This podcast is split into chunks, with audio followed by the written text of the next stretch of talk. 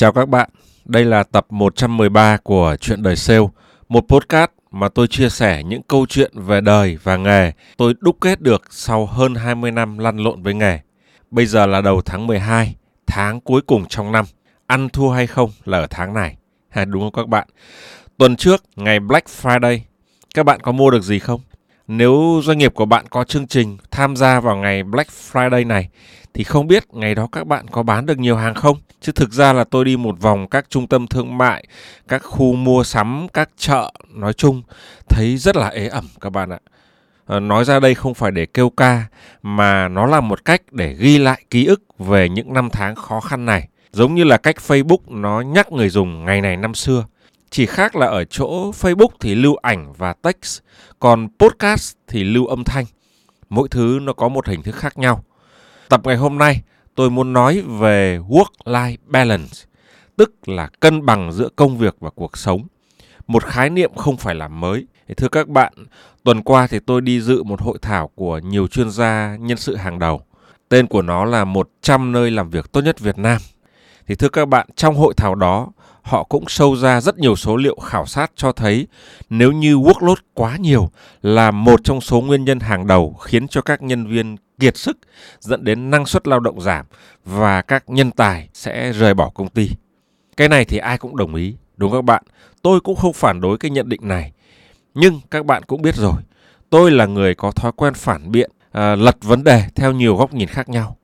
Ở trong câu chuyện work-life balance hay mọi chủ đề khác, tôi cho rằng rất cần thiết chúng ta phải có một góc nhìn phù hợp với hoàn cảnh cá nhân của từng người không nên vay mượn góc nhìn của số đông hay thậm chí của một chuyên gia nào khác bởi vì nó chưa chắc đã phù hợp khi áp dụng với mình. Chúng ta một mặt là đồng ý với các chuyên gia, nhưng mặt khác chúng ta cũng nên hiểu rằng họ phát biểu là dựa trên góc nhìn của họ, dựa trên mục đích của họ. À, cái góc nhìn ấy, cái mục đích ấy có đúng với mình không thì chưa chắc. Tôi lấy ví dụ như là một câu chuyện tuần qua có rất nhiều ý kiến tranh cãi ở trên mặt báo đó. À, một mặt thì các chuyên gia giao thông nói rằng đã uống rượu bia thì không lái xe. À, điều này dẫn đến các quy định nghiêm ngặt về nồng độ cồn khi điều khiển ô tô xe máy. Nhiều người trong số chúng ta cũng ủng hộ điều này, nhất là khi chúng ta phải chứng kiến những tai nạn giao thông do bia rượu gây ra. Cấm tuyệt đối bia rượu khi điều khiển ô tô xe máy là quan điểm của các chuyên gia giao thông. Nhưng ngược lại cũng có không ít những tiếng nói phản đối, thậm chí nhiều vị đại biểu quốc hội cũng nêu ý kiến là cần xem xét lại quy định này nồng độ cồn thực chất nó không phải là nguyên nhân gây ra tai nạn giao thông mà là nồng độ cồn vượt ngưỡng bao nhiêu thì nó mới gây ra cái sự nguy hiểm này. À, thực ra ngay cả nồng độ cồn cũng chưa hẳn là một chỉ số đáng tin cậy. Tôi lấy ví dụ, có người uống một lon là ngất rồi, đi không vững, nhưng nhiều người năm bảy lon vẫn tỉnh bơ như không có chuyện gì.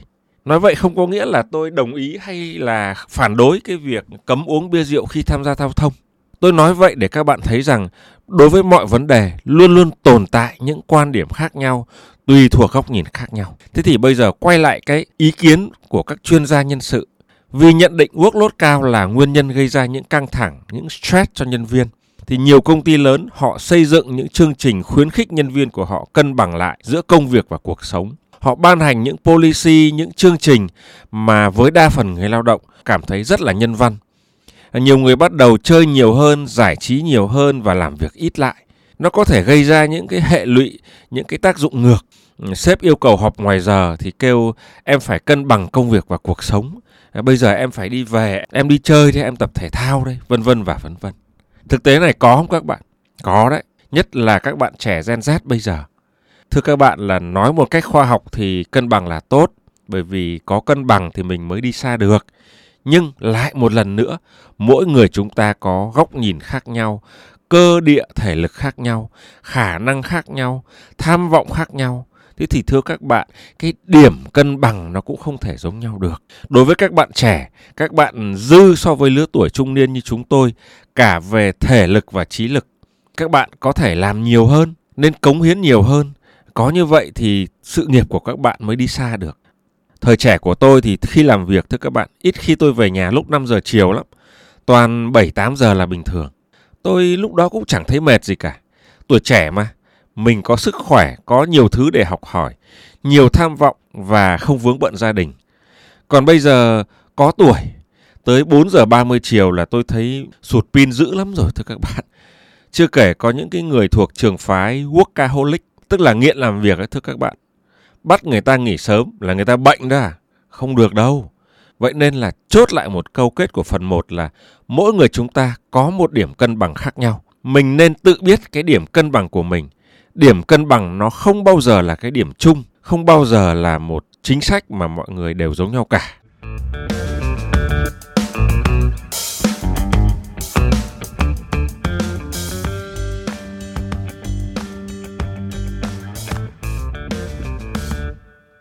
Chúng ta cũng cần phải nhất trí với nhau rằng kinh doanh không bao giờ đứng yên, không bao giờ như mặt hồ phẳng lặng, không bao giờ đều đặn xuân hạ thu đông đến hẹn lại lên. Đúng không ạ? Kinh doanh luôn đem lại những yếu tố bất ngờ, khi cao trào, khi tĩnh lặng. Thành ra cái người làm kinh doanh á, muốn thành công thì cũng phải nhảy theo cái nhịp điệu và chu kỳ kinh doanh. Có lúc thì cực kỳ rảnh, nhưng mà khi vào mùa, khi chạy deadline, khi tung hàng mới, cũng có khi là cơ hội đến, nhưng cũng có nhiều khi là khủng hoảng nghiêm trọng. Những lúc như vậy thì sao ạ? Phải gồng thôi, phải chạy thôi, phải vắt chân lên cổ thôi, đúng không nào? Làm gì có chuyện ở đó mà đủng đỉnh. Không thể. Người sale như vậy thì có work-life balance được không? Thưa các bạn, vào cái lúc đó, vào cái lúc căng thẳng đó thì có thể nói là không thể luôn thưa các bạn. Lúc này phải ưu tiên công việc hơn. Phải cày trôi sống trôi chết. Thời gian nó không chờ đợi nếu như chúng ta không bị cuộc chơi đào thải. À, nói như vậy không lẽ người sale không thể cân bằng được giữa công việc và cuộc sống hay sao? Câu trả lời theo tôi là được thưa các bạn. Nhưng cái cách mà dân sale chúng ta cân bằng đó nó khác với các bộ phận khác của back office. Back office thì có thể đều đặn đi làm sáng 8 giờ đi, chiều 5 giờ về. Còn sale thưa các bạn, cá nhân tôi có những lúc sáng bắt đầu từ 5-6 giờ sáng, tối thì 9-10 giờ đêm mới về đến nhà. Liên tu ti trong cả tháng trời. Sau đó qua cái giai đoạn cao điểm bận rộn rồi thì chúng ta có thể chậm lại một chút, thậm chí sáng 9-10 giờ mới bắt đầu, chiều 2-3 giờ đã xong việc cách mà người sale làm việc và cân bằng, không theo một đường thẳng đều đặn lúc nào cũng như lúc nào. Với sale cân bằng là cân bằng động theo hình sin, có lúc cao thì cũng có lúc thấp. Rõ ràng cái điều này nó là vì yêu cầu của thị trường, yêu cầu của khách hàng, yêu cầu của công việc. Tùy theo mức độ yêu cầu công việc thế nào thì chúng ta bung sức đến đó. Sale chúng ta như sợ dây thun đấy các bạn. Muốn căng là căng, muốn trùng là trùng. Tính linh hoạt của sale đó không bao giờ là cứng nhắc như một đường thẳng cả. Sự cân bằng của nghề sale còn phụ thuộc vào việc bạn đang làm cho công ty nào nữa. Quy mô doanh nghiệp, văn hóa doanh nghiệp, tình hình kinh doanh sẽ tạo ra môi trường cho sự cân bằng. Đồng thời, nó cũng là sự đòi hỏi mà điểm cân bằng phải đáp ứng. Ví dụ như bạn làm cho Google, bạn làm cho Facebook là những công ty lớn, chế độ tốt, hàm lượng giá trị trong công việc của bạn cao thì bạn rất dễ thoải mái cân bằng công việc và cuộc sống theo cách của mình. Còn bạn làm cho SME, công ty vừa và nhỏ hoặc bạn làm startup thì ở đó mà nói chuyện cân bằng, phải không ạ? Tùy công ty, tùy văn hóa và tình trạng của nó chứ. Bạn ở công ty nhỏ mà đòi hỏi như công ty lớn thì làm sao được? Bạn ở công ty lớn mà làm hùng hục bất kể thời gian thì cũng chưa chắc đã được khuyến khích. Chúng ta phải điều chỉnh theo môi trường và ở đây lại một lần nữa nhấn mạnh cái sự linh hoạt của người làm sale. Đúng không các bạn? Sự cân bằng giữa công việc và cuộc sống nó còn phụ thuộc vào vị trí của bạn cũng như khả năng, sức mạnh cái team của bạn. Bạn là quản lý càng cao thì sức ép với bạn càng lớn. Nhưng nếu như tim phía dưới của bạn mạnh thì bạn có thể chia bớt những sức ép đó cho tuyến dưới. Bạn dễ điều chỉnh được sự cân bằng.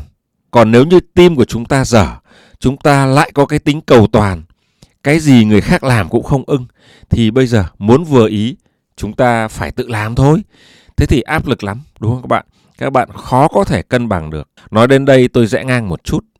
Hồi xưa ừ, lâu lắm rồi, tôi có đi phỏng vấn một vị trí quản lý tôi nhận được câu hỏi là, em làm thế nào để cân bằng giữa công việc và cuộc sống hồi đó thì tôi nghĩ rằng công ty này họ hỏi cái câu đó là hỏi vậy thôi, chứ công ty nào lại chẳng muốn vắt sức nhân viên, Ngu gì mà người ta quan tâm đến chuyện work-life balance. Hồi đó tôi nghĩ vậy các bạn ạ. Sau này tôi mới thấy mình nghĩ bậy. Những tập đoàn lớn người ta quan trọng cái chuyện cân bằng này lắm. Có cân bằng thì nhân viên mới đủ sức khỏe để toàn tâm toàn ý mới đi xa và cống hiến được cho công ty lâu dài. Và cái việc đó nó sẽ tiết kiệm nhiều chi phí cho công ty. Thôi thì bây giờ quay trở lại cái câu hỏi khi tôi đi phỏng vấn. Em làm thế nào để cân bằng công việc và cuộc sống? Thưa các bạn là trước khi đi phỏng vấn cái công ty đó đó, tôi có tham khảo cái câu hỏi này rồi. Tóm lại là chúng tủ thưa các bạn. Bí kíp đi phỏng vấn thì tôi nhiều lắm các bạn. Nhận được câu hỏi đó như chúng tủ á, tôi trả lời ngay rằng à, thưa anh chị, em không gặp vấn đề phải cân bằng giữa công việc và cuộc sống bởi vì công việc nó cũng là cuộc sống của em và cuộc sống nó cũng là công việc của em. Lúc em làm cũng là lúc em sống và lúc em sống cũng là lúc em làm. Câu trả lời này nghe hay đúng không các bạn? Nhưng thưa các bạn nó là văn mẫu phỏng vấn. Người phỏng vấn có kinh nghiệm là người ta sẽ biết ngay bạn nói xạo cuộc đời này làm gì mà có cha nội nào mà công việc cũng là cuộc sống, mà cuộc sống cũng là công việc? Xạo xạo. Bạn nói rằng bạn yêu công việc hay bạn đam mê với công việc thì có, đúng ý. Nhưng nói công việc là cuộc sống có nghĩa là bạn có thể làm quên ngày, quên đêm, không ăn, không ngủ, đúng không ạ? Hồi xưa thì câu văn mẫu này của tôi mới, cho nên ít người xài. Còn bây giờ thì bắt đầu thấy nó cũng phổ biến rồi đó. Nghe qua thì hay nhưng thực chất nó là xạo sáo rỗng. Làm sao để người lãnh đạo có thể cân bằng được công việc và cuộc sống? Nó không chỉ là một câu hỏi khi đi phỏng vấn, mà nó còn là một thực tế, một đòi hỏi của người lãnh đạo thực tế trong công việc luôn, thưa các bạn. Theo tôi, cái câu trả lời thực chất nhất là cách chúng ta phải xây dựng được một team có năng lực khủng để có thể chia sẻ bớt gánh nặng công việc của các bạn. Là người quản lý, là người lãnh đạo áp lực đầu vào công việc là rất cao, nhưng người lãnh đạo không thể ba đầu sáu tay tự mình làm hết được. Vậy thì chúng ta phải có đầu ra để giảm áp lực. Mà đầu ra đó là cái tim phía dưới của các bạn, phải thực sự khủng đó thưa các bạn. Nếu không thì áp lực quá cao thì chúng ta sẽ bùm, sẽ stress, không chịu nổi. Hoặc là chúng ta buộc phải giảm áp lực đầu vào, đúng không ạ? Như thế thì nó sẽ giảm cái cơ hội, giảm thành tích và giảm sự thành công của chúng ta ngoài ra thì bất kỳ công ty hay tổ chức nào, họ luôn muốn có một đội ngũ nhân viên hùng hậu, giảm sự phụ thuộc vào một vài người lãnh đạo. Thế nên cách cân bằng giữa công việc và cuộc sống tốt nhất là xây dựng team phía dưới một cách hùng mạnh. Câu trả lời như vậy, theo tôi là vừa thực tế, vừa chứng tỏ được khả năng lãnh đạo và đào tạo đội nhóm của chúng ta. Bạn nào đồng ý với quan điểm này thì xin cho một like, share hoặc follow nhé. bữa nay chuyện đời sale cũng bắt đầu câu like, câu view, câu follow, ha. Và thưa các bạn, nói đến đây tôi xin được tổng kết mấy ý tôi nói trong tập này như sau. Thứ nhất, điểm cân bằng công việc và cuộc sống mỗi người một khác nhau, tùy theo độ tuổi, tùy theo khả năng, tùy theo sức khỏe, giới hạn, mục tiêu hay là tham vọng của từng người. Chúng ta không nên cứng nhắc áp dụng một hình mẫu của người nào khác. Thứ hai, cân bằng công việc, cuộc sống với ai đó có thể là một đường thẳng, tuyến tính, đều đặn, dự đoán được. Còn đối với người làm sale thì nó phải là một đường cong hình sin, lúc lên lúc xuống cao thấp khác nhau. Sale cần phát huy được sự linh động của mình để đáp ứng yêu cầu công việc, vừa có thời gian cho bản thân. Thứ ba, cân bằng công việc và cuộc sống còn phụ thuộc vào tổ chức, vào công ty, vào môi trường bạn đang làm việc. Công ty lớn khác, công ty vừa và nhỏ khác, start-up khác, mỗi nơi đó người ta có một văn hóa, một đòi hỏi công việc khác nhau. Và chúng ta cũng cần phải biết mình đang sống ở đâu, mình đang làm ở đâu để linh hoạt đáp ứng ha. Và thứ tư, cuối cùng, cách cân bằng giữa công việc và cuộc sống tốt nhất. Và thực tế nhất là hãy xây dựng một đội ngũ khủng có khả năng chia sẻ bớt những áp lực của bạn do công việc. Tôi hy vọng những chia sẻ của mình sẽ giúp các bạn có một góc nhìn nào đó 360 độ hơn một chút về khái niệm work-life balance và nó cũng có thể là một cái bí kíp nào đó để giúp các bạn hiện thực hóa được cái sự cân bằng đó. Cũng là đầu tháng 12 năm 2023, tôi xin chúc anh em sale chúng ta thật nhiều sức khỏe, thật nhiều quyết tâm và may mắn trong giai đoạn quyết định của năm. Chào tạm biệt các bạn và chúng ta sẽ gặp lại nhau vào 7 giờ sáng thứ bảy tuần sau nhé các bạn. Xin chào và hẹn gặp lại.